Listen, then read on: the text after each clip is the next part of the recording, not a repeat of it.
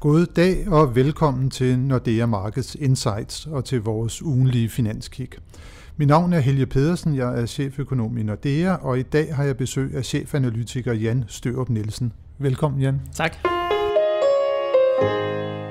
Det har jo været en uh, begivenhedsrige uge, må man sige, her på de finansielle markeder. Vi har haft øh, rentemøde i ECB og britisk parlamentsvalg, og det sidste, det gav jo faktisk et overraskende dårligt valg til Theresa May og det konservative parti, som har mistet sit flertal, ser det ud til, mens øh, Corbyn og Labour gik markant frem.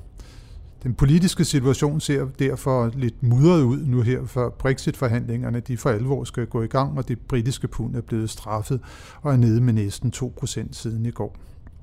Fra ECB's møde i Italien, der lød der som ventet lidt nye toner fra Draghi, som ændrede ordlyden i sin kommunikation til de finansielle markeder. Nu står nu helt klart, at renten den ikke kommer til at blive sat yderligere ned, men øh, det kommer nok fortsat til at vare rigtig længe, inden den bliver sat op. For der bliver nemlig ikke ændret på, at banken først vil gøre sit store opkøbsprogram færdigt, før end at renten den bliver sat op. Og med udsigt til en lav inflation, ECB kom også med en ny prognose i går for inflationen, og tror kun, at den kommer til at komme op på 1,3 procent øh, til næste år, øh, så kan det jo godt være, at opkøbsprogrammet at det bliver forlænget ind i 2018. Så lave renter øh, længe nu, det tror jeg, det var et af hovedbudskaberne fra øh, rentemødet i ECB. Men øh, nu hvor vi snakker inflationen, øh, der er lav øh, til næste år i, i euroområdet, Jan, så er øh, næste uge en, øh, en helt stor inflationsuge. Vi får blandt andet inflationstal fra Danmark nu på mandag. Hvad skal vi egentlig vente os af dem? Jamen, vi skal formen, eller vi skal nok vente os, at inflationen, vi har jo set, at inflationen i Danmark er steget. Øhm, vi er op øh, lidt over 1% nu, og det tror jeg, at det vil også være tilfældet, når vi får, får de nye inflationstal.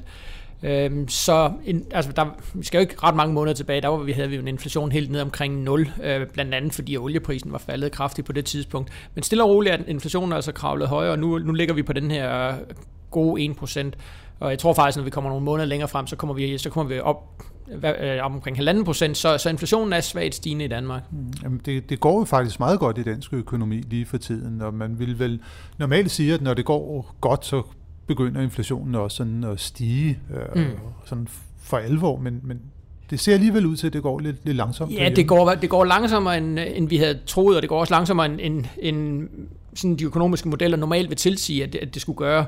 Og det, der er det, som er ændret den her gang i forhold til tidligere, det er, det er lønpresset på arbejdsmarkedet. Vi ser simpelthen ikke det samme lønpres. Altså vi kan jo se på, på det danske arbejdsmarked, beskæftigelsen har været uafbrudt stigende siden, siden 2013. Arbejdsløsheden nærmer sig øh, et niveau, hvor den, den formentlig ikke må falde ret meget mere, før vi får problemer sådan med at, at øh, skaffe nok arbejdskraft, og alligevel så stiger vores lønninger ikke rigtigt. Øh, noget af forklaringen, tror jeg, skyldes øh, meget stor tilgang af udenlandsk arbejdskraft. Øh, globaliseret arbejdsmarked er måske også en, en anden forklaring, det med, at hvis, hvis vi herhjemme kræver for store lønstigninger, så, så flytter vores virksomheder ud af landet. Øh, det er også med til at holde lønningerne øh, nede. Og når lønningerne ikke stiger så kraftigt, jamen så, så gør det altså også, at inflationen er lavere end det, vi normalt vi har set. Så der er altså simpelthen sket sådan en, en strukturel ændring, kan man sige, omkring løndannelsen herhjemme, der er med til at holde inflationen nede. Men, men hvis man også kigger på inflationen, så har der også været meget snak sådan om olieprisen. Øh, mm. at, øh, den har også en, en ret stor betydning, og vi sad her jo for et par uger siden og snakkede om en ny OPEC-aftale, og at olieprisen måske ville begynde at stige øh, lidt på baggrund af det, men, men det er jo faktisk ikke rigtig vist at holde stik. Den er faktisk faldet. Øh, hvad er det, der sker for olieprisen lige nu? Jamen det er rigtigt. Øh, OPEC-landene de nåede faktisk frem til en aftale om at begrænse produktionen i en, i en længere periode fremover. De var enige om, at nu faktisk de næste ni måneder vil de holde igen med, med at producere olie. Og alligevel ser vi, at olieprisen er faldet fra da de indgik den her aftale, jamen der lå vi på en 3-54 dollar, nu er vi nede på 48. Og det, der er sket siden, siden bare for et par uger siden, jamen det er jo den her uro omkring Katar. Frygten for, øhm, for at Katar ligesom vil gå ene gang. Katar er jo en del af OPEC-samarbejdet, men på grund af den, øh, den politiske uro, der er i forhold til Katar og Saudi-Arabien, så er frygten lige nu, at Katar som modreaktion på de sanktioner, som Saudi-Arabien og nogle andre lande har, har påført landet, at de så ligesom vil, vil gå ind i gang på olieproduktionen og simpelthen skrue op for olieproduktionen. Og det er klart, hvis, hvis først et land i OPEC-samarbejdet begynder at bryde den her aftale, jamen så, så kan korthuset lynhurtigt vælte. Øhm, så det er det, som man, man frygter rigtig meget i, i oliemarkedet lige nu, at, at de ikke er i stand til at overholde den her aftale, og, så, og det er derfor, vi ser det her ned, nedadgående pres på, på priserne. Ja, så er der vel også noget med, at de amerikanske producenter, de også spytter en masse olie ud på markedet nu, og Trump, der ikke rigtig vil stå ved Paris-aftalen. Og... Ja, men lige præcis. Så, så det overfra kommer der også masser af udbud til markedet, og så er det klart, at jo mere udbud, der kommer til markedet, jo lavere priser får vi. Og dermed måske også øh, igen det her sådan nedadgående pres på, på inflationen, og den har jo også stor betydning netop for, for amerikansk økonomi, og også for den amerikanske forbundsbank Fed, som jo holder rentemøde nu her på onsdag. Øh, og på onsdag der kommer der faktisk også inflationstal fra USA. Hvad skal vi egentlig vente os af inflationen derovre? Hvad kommer Fed til at, at gøre på sit møde? Jamen, øh, selvom nøgletallene for USA har været lidt til den svage side her i, i øh, indtil videre i år, så, så tror vi faktisk, at den amerikanske centralbank vil fortsætte med at sætte renten op, at de, at de vil komme med, med den her kvarte procent øh, på, på onsdag. Fordi underliggende, øh, så mener de, at amerikansk økonomi har det godt. Vi har også set flere medlemmer fra den amerikanske centralbank være ude ligesom at sige, lad nu være med at lægge alt for meget vægt på de her øh, nøgletal, vi har fået i første kvartal. Noget af det er formentlig øh, sæsoneffekter. Underliggende, så mener de, at amerikansk økonomi godt kan, godt kan tåle en højere rente, og det er derfor, at de vil fortsætte med at at sætte renten op. Så vi tror altså på, at de kommer med en renteforhøjelse her på, på onsdag. Vi tror, at de kommer med yderligere en øh, senere i 2017, og så tror vi faktisk, at de kommer med, med tre ind i 2018. Så de vil stille og roligt stramme den amerikanske pengepolitik, grundlæggende fordi den amerikanske økonomi er så sund, så den godt kan tåle lidt højere renter. Mm-hmm. Nu nævnte du det der med, at øh, der havde været sådan lidt skuffelse omkring amerikansk økonomi i begyndelsen af året. Øh, på den anden side, hvis vi lige kigger herover på, på den her side af Atlanterhavet, så ser det ud til, at det går noget bedre. Øh, Europæiske økonomi er på vej godt op i tempo. Vi fik nogle øh, tal her for første kvartal, der sagde, at væksten der faktisk var helt op på 0,6 procent over kvartalet. Og øh, Europa ser også sådan lidt ud på de finansielle markeder til at være blevet den nye yndling.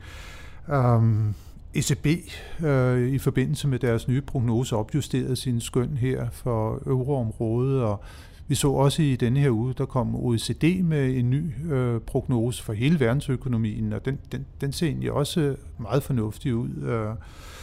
Så økonomisk, der, der, der går det jo meget godt øh, mange steder, øh, og OECD kom jo også med en prognose for, for dansk økonomi.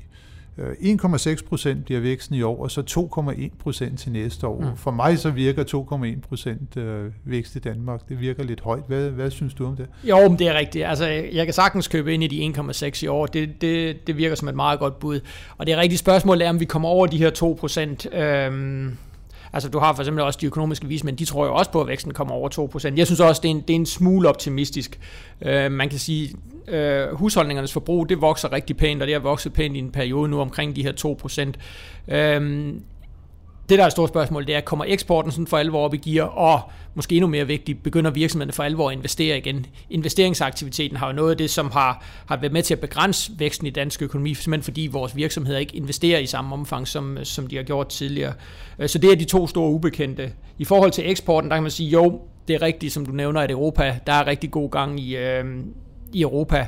Øh, Øvreområdet kommer formentlig til at vokse med omkring 2% i år, øh, og det er klart, det giver rigtig gode muligheder for de danske eksportvirksomheder. Omvendt får vi jo også lidt, øh, lidt modvind fra valutaerne.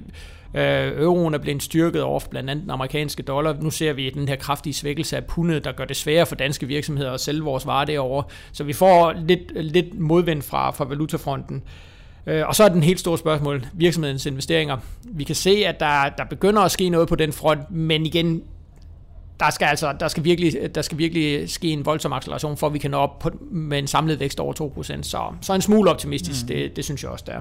Så altså fortsat uh, privatforbruget som sådan en drivkraft uh, for, for udviklingen i dansk økonomi. Og det hænger vel også lidt sammen med udviklingen på, på boligmarkedet, ikke? Jo, helt sikkert. Altså, der er en meget tæt sammenhæng, at, at den flotte udvikling, vi har haft på boligmarkedet, hvor boligpriserne jo jo er steget i en, i en længere periode. Også det her med, at vi kan se, at boligpriserne stiger i flere og flere dele af, af landet, så det ikke kun er et storbyfænomen mere, men at det, at det bliver bredt ud. Jamen det er, jo, det er jo klart, det er noget af det, som er med til at understøtte privatforbruget. Og vi kan også se, hvis vi kigger på, hvor mange penge danskerne har, har stående øh, i banksektoren, jamen så er der jo der er masser af plads til det her øget privatforbrug. Øh, så man kan også man kunne også vente om at sige, at i princippet kunne vi bruge endnu flere penge, end vi allerede gør, men vi kan bare se, at, at danskerne, den ekstra købekraft, som vi har fået for jamen noget af det bruger vi jo i butikkerne. Det her med privatforbruget vokser med omkring et par procent om året. Men vi, vi er altså også stadigvæk i gang med at nedbringe vores gæld. Så potentialet for, et, for en endnu kraftigere forbrugsfest er sådan set til stede, men vi er måske blevet en smule mere fornuftige siden, øh, siden krisen, den sidste krise. Ja, det bliver i hvert fald øh, meget spændende at se. Jeg synes også, øh, nu nævnte du lige det der med, at øh, pundet det igen var blevet svækket øh, her i forbindelse med det britiske valg, og nu står vi over for de her Brexit-forhandlinger mellem EU og, og Storbritannien, og vi har en øh, uklar politisk situation i, i England. Øh, tror du også, at det her så kan være med til at gøre det sådan endnu sværere for, for de danske eksportører. Også øh, en ting er den valutariske udvikling, men måske også bare det her sådan politiske usikkerhed, der er omkring Storbritannien. Øh, for, for Storbritannien er jo fortsat en vigtig øh, handelspartner for Danmark. Jamen altså, det er vores femte vigtigste handelspartner, i hvert fald på vareeksporten, så det er, det er et rigtig vigtigt land for, for Danmark. Og det er klart, at al den her politiske usikkerhed, jamen en ting, en ting er, at, at pundet bliver svækket, men men det kan jo også risikere at, at ramme britiske økonomier. Vi kan jo allerede se på de nøgletal, vi får fra Storbritannien, at de er ikke så imponerende, som de, som de har været, at det, det tyder på, at der er noget afkøling øh, i den britiske økonomi. Og det er klart, masser af politisk usikkerhed, øh, usikkerhed omkring Brexit, usikkerhed omkring den, øh, hele den økonomiske politik i landet, jamen det kan jo meget vel gøre, at at det her nedadgående pres på væksten, at det kommer til at fortsætte. Øhm, og og det, det vil også ramme danske eksportører. Og vi kan jo sige, det vi, det vi virkelig eksporterer rigtig meget af til Storbritannien, det er jo sådan noget som landbrugsvarer. Øh, maskiner er også en, en, en stor og vigtig kategori, og det er jo nogle, nogle af de sektorer, som vil kunne blive ramt af en, af en nedgang i britisk økonomi. Så det er bestemt en, en, stadigvæk en trussel for dansk økonomi. Ja, det skal blive øh, rigtig spændende at følge øh, hen over de kommende uger, måneder og måske endda år, hvordan det er, at Storbritanniens tilhørsforhold til EU bliver i fremtiden. Men øh, tak for nu, Jan. Det har været en øh, spændende øh, snak, vi har haft, og til alle jer, der har lyttet med, siger vi også tak. Øh, det håber vi også, at I kommer til at gøre i næste uge, hvor vi er tilbage med nye analyser og vurderinger af udviklingen på de finansielle markeder. Du kan som altid finde vores research og analyser på emarketsnordea.com øh, og vores podcast på insights.nordeamarkets.com. Og husk, at du kan abonnere på vores podcast, så du får dem lige så snart de udkommer. Du kan også altid besøge os på LinkedIn og følge vores analytikere på iTunes og på Twitter. Tak for denne gang og på genhør.